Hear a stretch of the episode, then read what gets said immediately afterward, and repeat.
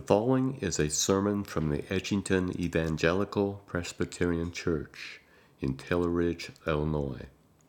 If you've already started to, let me invite you to open to Matthew chapter 5. Matthew chapter 5.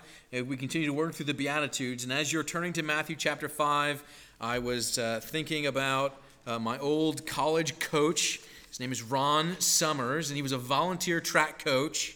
Uh, he, he worked uh, first shift at a power plant and then came after work to come help us uh, throwers on the, the, college track team. And he was a fantastic guy.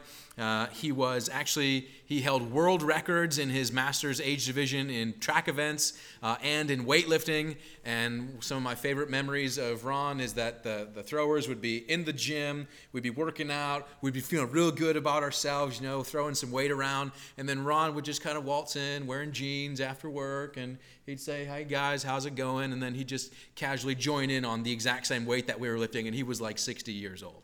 So, uh, I thought of Ron because when I hear the word meek, uh, there are things that immediately come to mind. We're studying today the, the third beatitude in verse 5 Blessed are the meek. Uh, and on the one hand, Ron certainly comes to mind as I think about a humble person, a meek person, a mild person. And yet, Jesus' words confront me because that's actually not what Jesus means, uh, per se, when he uses the word meek. And you and I need to know what Jesus is saying because in the Sermon on the Mount, Jesus is, especially in this section of the Beatitudes, saying some of the most important spiritual truths for Christian believers to understand.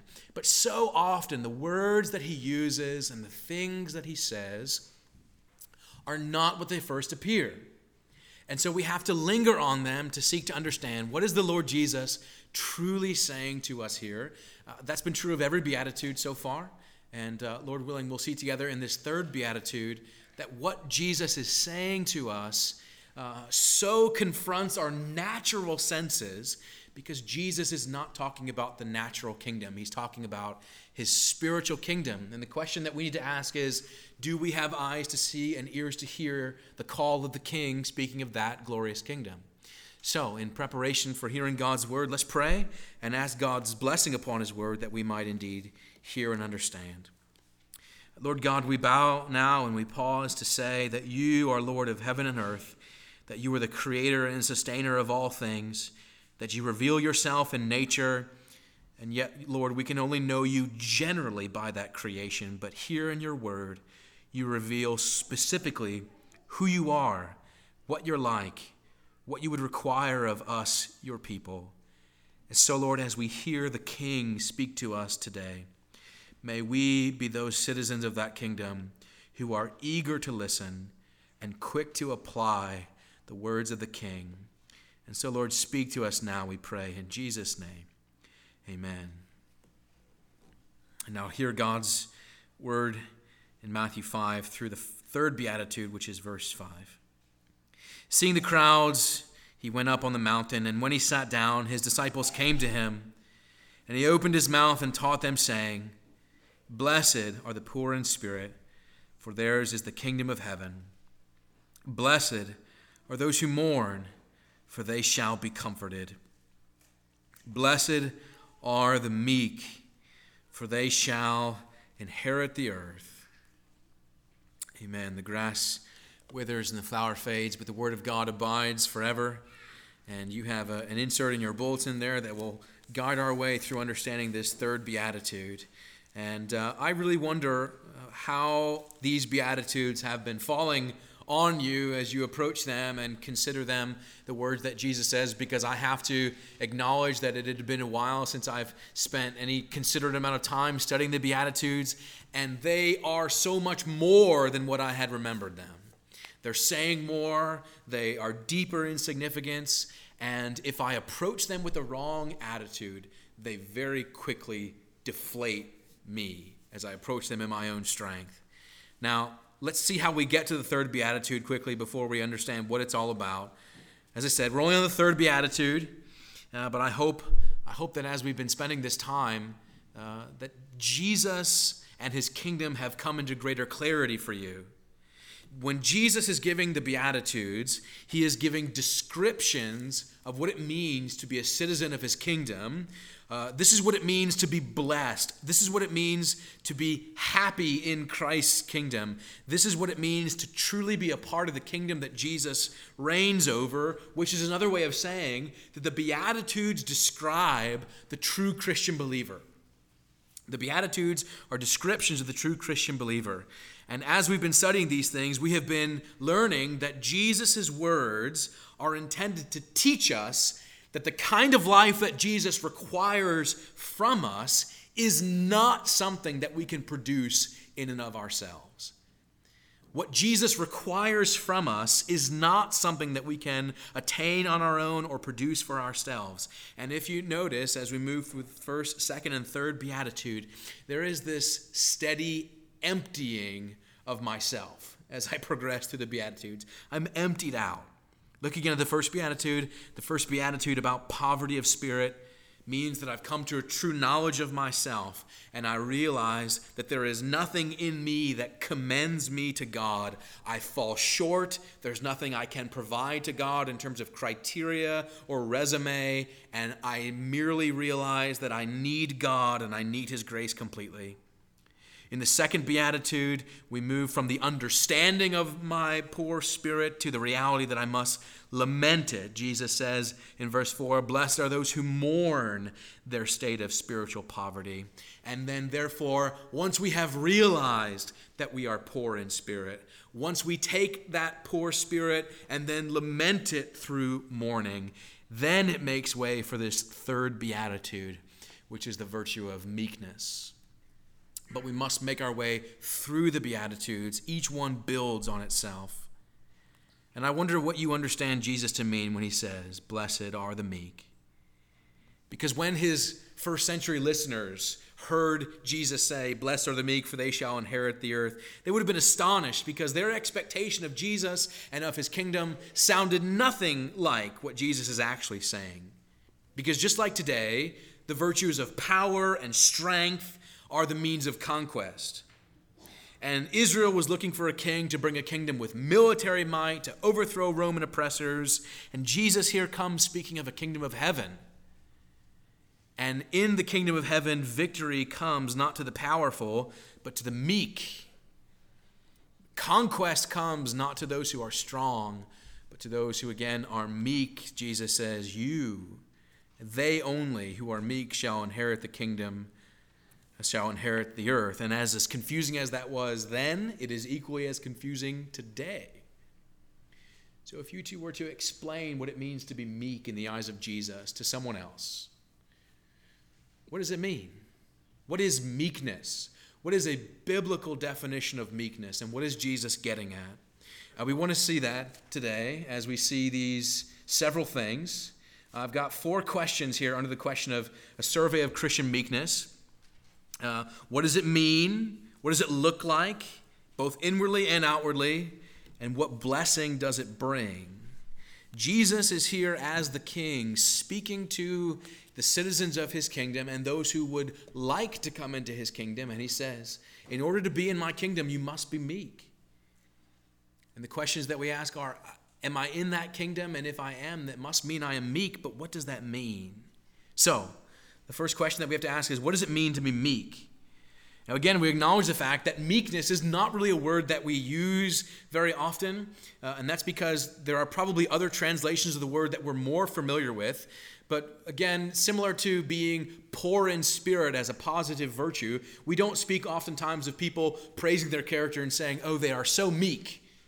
They are so meek. But nevertheless, it's a word the Bible uses. Now, again, most of us are looking at an ESV translation of the Bible, but if you have perhaps a different translation of the Bible, this Greek word could also be translated uh, as gentle or humble. The word that Jesus uses here in verse 5 could mean those things. It could also mean other things like mild or soft. Uh, in more secular Greek literature, this word is used oftentimes to describe soothing medicine or a soft breeze. Meek is how we have it rendered here for us. This same word is oftentimes used to describe uh, animals that have been domesticated. trained to behave under the hand of their master. It's also used to describe humans who have learned to behave. Sometimes we speak of wives domesticating their husbands, uh, letting them learn to be mannerly. Uh, this Greek word would apply in that type of circumstance. When we describe someone as a gentleman, we mean they are mannered. Or the oldest version of the Greek word would simply mean to be meek. But all of those understandings, uh, domesticated animal, a gentleman, those are all natural understandings of this word. And Jesus is not talking about a natural kingdom. He's talking about a spiritual kingdom. And so, therefore, when Jesus speaks of meekness, it is not a natural quality, it is a spiritual one. And so, therefore, just being a gentleman doesn't mean that I am a citizen of Christ's kingdom. It might mean that I am mannerly in the eyes of society, but it doesn't mean that I have my place among the kingdom of God. And so we have to dispel natural thoughts of meekness and natural associations of meekness. That when Jesus says, Blessed are the meek, he's not just talking about your personality. Okay? So let's cast aside a few things here. Meekness is not the same thing as weakness. Meekness is not cowardice or spinelessness or timidity or the attitude of always aiming to please others and bowing at every breeze that blows at you. It does not suggest indecisiveness or wishy washiness or a lack of confidence. Meekness is not necessarily shyness or a withdrawn personality of an introvert. Meekness is not just being nice in Christ's spiritual kingdom. But true biblical meekness, what Jesus is talking about here, is a disposition of my spirit, a disposition of my soul, not just my outward personality. It is meekness that describes who I am on the inside, not just who I allow people to see on the outside, not just who I appear to be outwardly, but who I truly am inwardly. And so, therefore, meekness is a matter of the heart and of the soul, not just a character or behavior personality. That's what real meekness is. So, what does it look like? What does meekness look like inwardly? And the question that we should be asking is Am I a meek person? What would that look like inwardly? Well, meekness is a true view of an attitude of myself. Meekness is a true view of myself. And remember how important that is in relationship to the first and second beatitude. Meekness can only be present in those who know they are poor in spirit who know themselves sinful before God and lamenting their sins, coming to God as their only refuge. Mourning follows being poor in spirit. And once we are poor in spirit and mourn our sins, then we are led to an absolute emptying out of ourselves and emptying out of our pride. And so, therefore, the meek person is not proud of themselves. The meek person does not in any way glory in themselves. The meek person does not see within themselves reason to boast in themselves before God. The meek person does not demand that other people bow before them. They do not demand for position or privilege or possession or status. Why not? Because they know who they truly are before God. And what a person is before God is what they really are. And the meek person sees themselves before God and cultivates an attitude that Paul speaks of in Philippians chapter 2, and you see that on your outline there.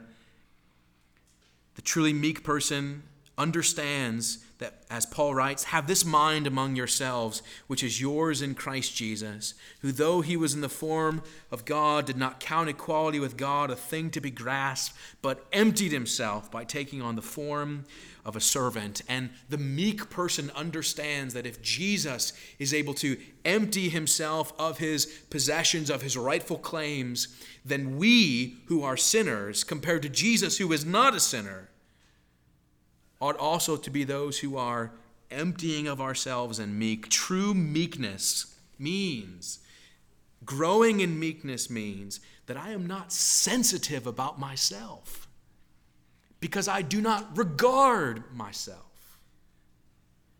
Naturally, I am. Naturally, I am totally consumed with myself. But the work of the Spirit of God upon us means that we come to the understanding that I am not the measure of all things. And so, therefore, the truly meek person is the one who has stood before God, turned out their pockets, and abdicated all of their claims and all of their supposed rights. The meek person sees that they have deserved judgment but received mercy. And if I deserve judgment but receive mercy, then that means that everything else is totally of grace. I don't have any claim to it. It's not right for me to have it if it's grace. If it's grace, it's just grace. There is no insistence of rights. To be meek means to be finished with myself altogether. Jesus would ask, Are you meek inwardly? And if I am meek inwardly, then I am also therefore meek outwardly. What does that look like? There are several examples in the Bible that specific people that are even called meek. And one example that we can maybe think of uh, that's hopefully fresh in our memory is Abraham is spoken of as meek when he defers to Lot and lets Lot have the possessions of the land and, and he takes first right over them. And Abraham sits back, rather trusting in God. Moses in Numbers chapter 12 is also described as meek. And the ultimate example of meekness is, of course, the Lord Jesus himself. And we'll come back to that. But what does, what does meekness adorn my life with when it comes to my outward life? What would true biblical genuine meekness of the of the heart and soul that Jesus speaks of here, how does that manifest itself in how I treat other people and, and how I interact? First of all, and I think this might be the most important, and I have a small list here, but think of this one most of all. Biblical meekness outwardly means that I am less conscious of your sin and more conscious of mine. It's amazing how much grace we love God to show us, but are slow to show other people. And growing in meekness means that I am more bothered by my sin than I am yours. If you are growing in Christian meekness, it means you are more bothered by your own sin than somebody else's. That is something that we need to seal to our hearts today. If I have my eyes lowly toward myself and focusing on the Lord Jesus, then I am not looking around at other people to make evaluation. True meekness means I am less conscious of other people's sins. Secondly, it means we will be patient and long suffering even in the face of injustice. Do you experience injustice? Do you experience suffering? Do you experience wrongdoing? The Bible says don't be surprised about that. But what do you do when you face injustice? And what do you do when you face persecution and suffering? What is your spirit towards that? The Bible calls us to be like Jesus in 1 Peter 2. It says that when Jesus was reviled, he did not revile in return. When he suffered, he did not threaten, but continued entrusting himself to him who judges justly. When you experience difficulty, when you experience persecutions and sufferings, is it your aim to get yours in return? Or do you quiet yourself under the hand of providence that God has dealt you to, in a moment, suffer? Another thing true meekness means outwardly, it means that I am not offended by other people's comments about me. Growing in biblical meekness means that I am not offended by other people's comments about me because I know that when people speak evil of me, I know that not only is it true, it's probably worse than they know. And so I am not so sensitive and so easily offended it also means that I am sensitive to the righteous confrontation of other people. It's easy when in a group setting we are able to say, We are sinners. But if someone approaches you with genuine concern over a matter and says, You, it's a totally different thing oftentimes. When someone points out my sin, I must own it, and that's harder. True meekness is cultivated when we, not when we expect or demand to be treated well, but when we are actually amazed that we are treated as well as we are. Because we know intimately what we deserve being poor in spirit and mourning our sins. You see, in the Beatitudes, Jesus is speaking much firmer words than oftentimes people associate. He is inviting you to empty yourself here. But by doing so, every beatitude has an associated blessing.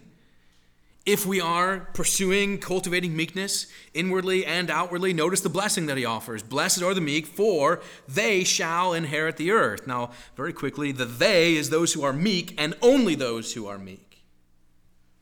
But Jesus says, to the meek, to you who have emptied yourself, you shall inherit the earth. And that means that I have no problem saying what I do not possess within myself because of what God has promised I will have, and that is better.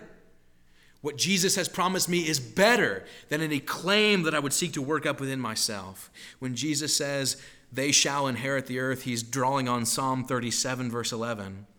Psalm 37, verse 11 says, The meek shall inherit the land and delight themselves in abundant peace because the meek person is a more content person. They have a more settled peace, and they have no cause for earthly concern because they will inherit the earth. And that means, first of all, 2 Corinthians 6:10 says in Jesus Christ we already possess everything because Jesus Christ possesses everything and we are in union with him and all that is true of him is true of us and because he possesses everything we possess everything in Jesus Christ. But also, secondly, that the Bible promises that one day you, as a Christian believer, will reign with Jesus over the new heavens and new earth. That you will have a place of authority along with Jesus. And so, if I, in this brief earthly life, will embrace the call to meekness, I am realizing that it is for such a greater reality in eternity that we are heirs with God and fellow heirs with Christ, Romans 8 says. The meek shall inherit the earth. So, Jesus is speaking these words to us, and they're wonderful for application. We've seen it already, but let's, let's especially emphasize it here now. What does it look like for you and I to grow in Christian meekness? Because here's a reality every single one of us is not as we ought to be yet. We're all growing. Every single one of us is not where we ought to be. By God's grace, we're not where we used to be either. So there's encouragement, but there is also encouragement to continue to press on. So, people of God, how will you respond to Jesus' words? Because being meek as a Christian believer is not an option for you. We must be meek, and we are crystal clear about this fact. We cannot make ourselves meek and apart from the Spirit of God, we never want to be meek, which is why meekness is not possible for the natural person. It's possible for someone to be outwardly mannerly, but true inward meekness is a result of the work of grace by the Holy Spirit. And if you have a true Christian profession of faith, if you truly profess the Christian faith, that means that you truly possess the Holy Spirit and you are called to meekness. And that means that there is no excuse for my pride. Jesus is saying, This is what true citizens of my kingdom look like. So, what should we do? Two things. We should do two things. And the first thing is, is that we should repent. We should repent. We should repent because when we hear Jesus' words, blessed are the meek, we too quickly dismiss the Lord Jesus' words, wrongly believing that meekness is for better kinds of Christians than us. There are other kinds of Christians who will take care of the meek business. I'll do other things.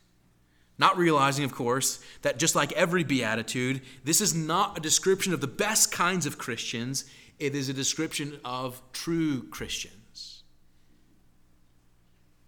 And so, who are you? If you are someone who would hear the description of inward biblical meekness and say, you know, that's just not me. Jesus is speaking to you, saying, Repent. Repent because I love you, but repent. If you are someone who is harsh, if you are mean to other people, if you are not gentle with your words and your treatment of other people, repent. If you are a selfish person who is always out to get yours first, if you care little about how your actions affect other people, Jesus says, repent.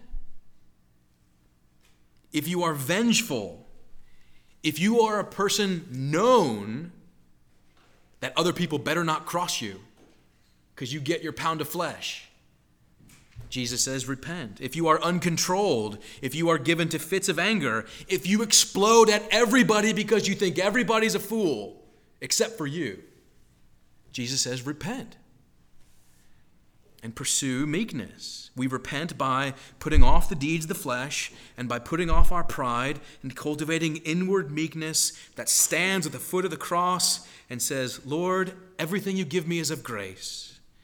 And then we should put on the deeds of the Spirit and cling to Jesus Christ in obedience by pursuing that meekness, again with this sense of an unwillingness to be offended. I remember when I moved out to Boston, and I don't know what it is about the Northeast, and I don't know if it's just a geographic thing there, but everybody out in the Northeast talked about being offended all the time. This offends me, and that offends me, and that offends. It's like, you have to think so highly of yourself to be offended. But if you don't regard yourself so haughtily, you are inoffendable. Don't be so offended because you don't think that much of yourself. Learn of Jesus who says, Take my yoke upon you and learn from me. Do you remember what he says? For I am gentle and lowly of heart. And when Jesus says gentle there, it's the same word in Matthew 5 5 that's translated as meek. Who is meek but the Lord Jesus? To learn of Jesus, the one who is always meek, always gentle and every single one of us here today needs to learn of him. And he invites us all to grow in grace and put off in repentance the ways in which we have not been meek, and instead pursue meekness to realize the blessing that comes to those who are meek, the inheritance of the earth. Jesus says, You are blessed. Don't worry about the world's evaluation of you. Don't worry about yourself.